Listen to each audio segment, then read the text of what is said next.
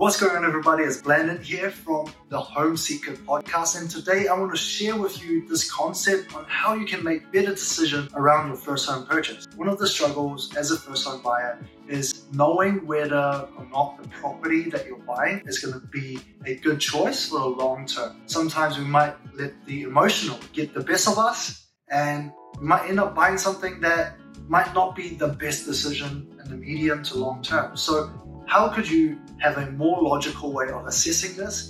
And here's a framework that I help with my clients that you could use by yourself. And even if you just started listing out of these things and you bring it to one of our team, we can actually walk through it with you with a more certainty around the numbers. So there are four things that you want to look at in every single opportunity.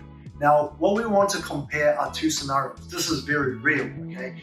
So Andy, which is my colleague, business partner, you guys might have heard of him in another episode the YouTube, and he was buying his first home at the time, right? And when he was looking at houses, he didn't want a big mortgage. So an important factor for him was to buy something smaller. So he was looking at three bedroom house at around 900k mark. And what happened is that was the first choice. Now the properties that he was looking at was a lot newer, right? He wants to buy a three bedroom that he doesn't have to renovate, he doesn't have to do anything, and he could just move into it. So I'm going to put this as our option number one here. It's just to buy a three bedroom, nice one. Okay. Now, I challenge him to think a little bit different because with properties, I've seen so much by the time he was ready to buy his first home. I can see that properties that appreciate more over time are different to the ones that he was looking at. So I suggested, hey, look, why don't you a look at whether or not you could buy a home and income for a bit more, right? You might pay a little bit extra, but you're also going to get some income coming in. So this is the second choice, which is a home and income.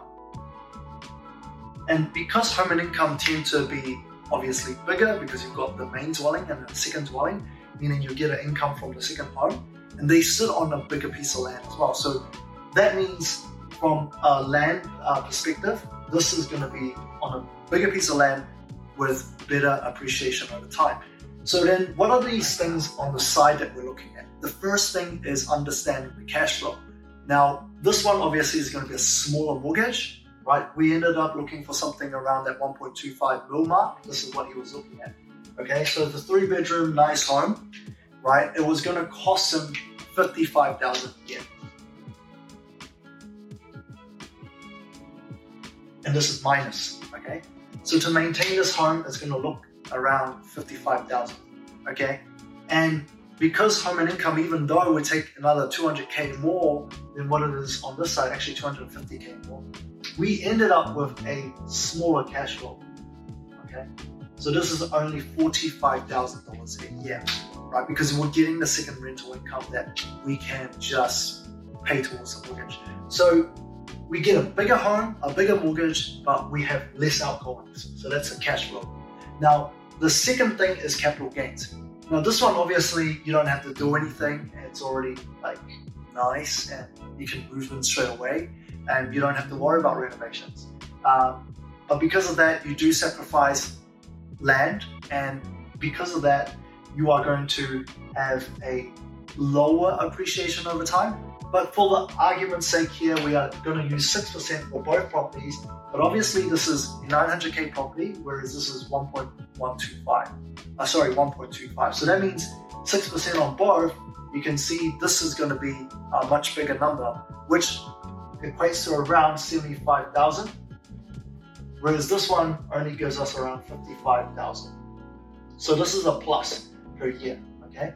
Um, and that means we're getting more capital gains on this property as well. So this one is a check mark, and we've got a check mark here. Now the third one, what does CI stand for? CI stands for capital improvement value.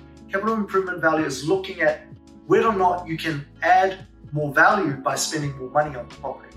Now, because this property is, is a bit older, usually a home income, they might build the income later on, so the minor dwelling might be a lot newer. So it's something that they ended up living in. It's a two bedroom dwelling that they moved into.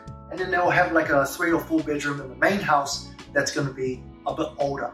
So that means you could add value by renovating the front house. In this situation, we have none, right? Because it's already renovated, it's a cross lease on a smaller piece of land.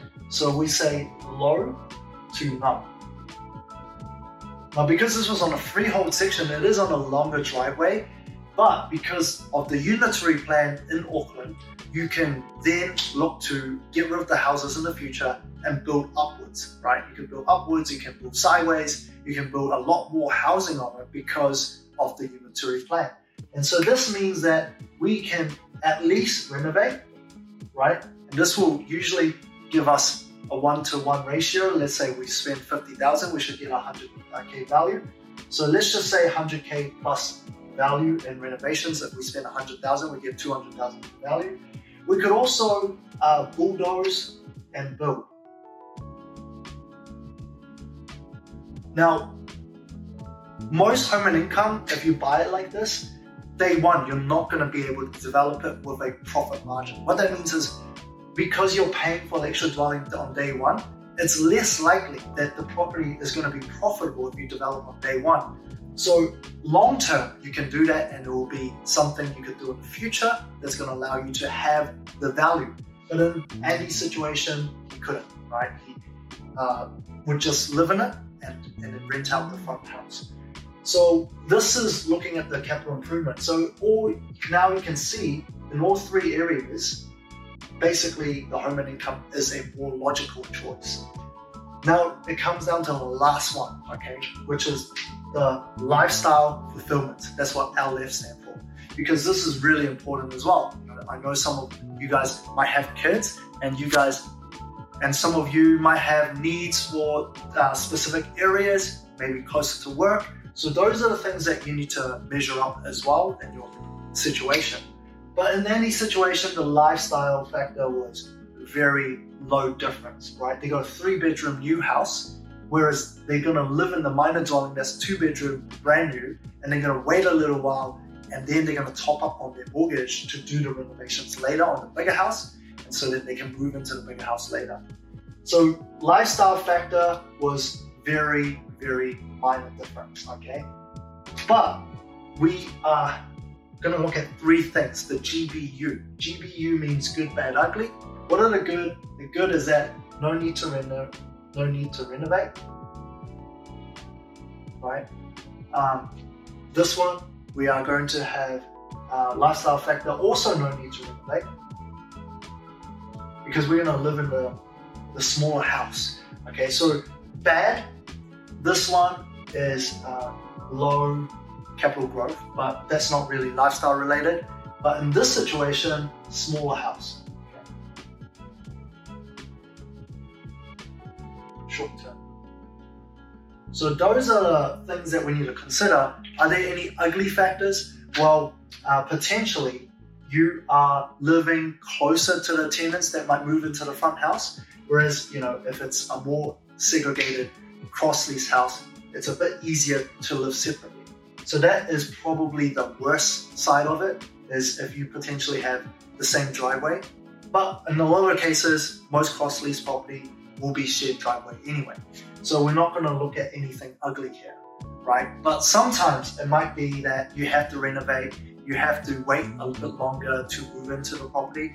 But after considering all of that, plus all of the other fa uh, positive factors, then it becomes a much easier choice to know which property you should go for.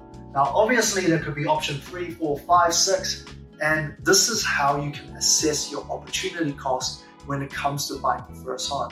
And that is going to allow you to make much better decision, remove the emotional side, but still factor in some of the lifestyle fulfillment that is needed and that's really important to you. So hopefully that is helpful. And if you did find that helpful, all I ask was one thing, and that is to share this with one person that is gonna get value from it. And until next time, I'll see you guys again.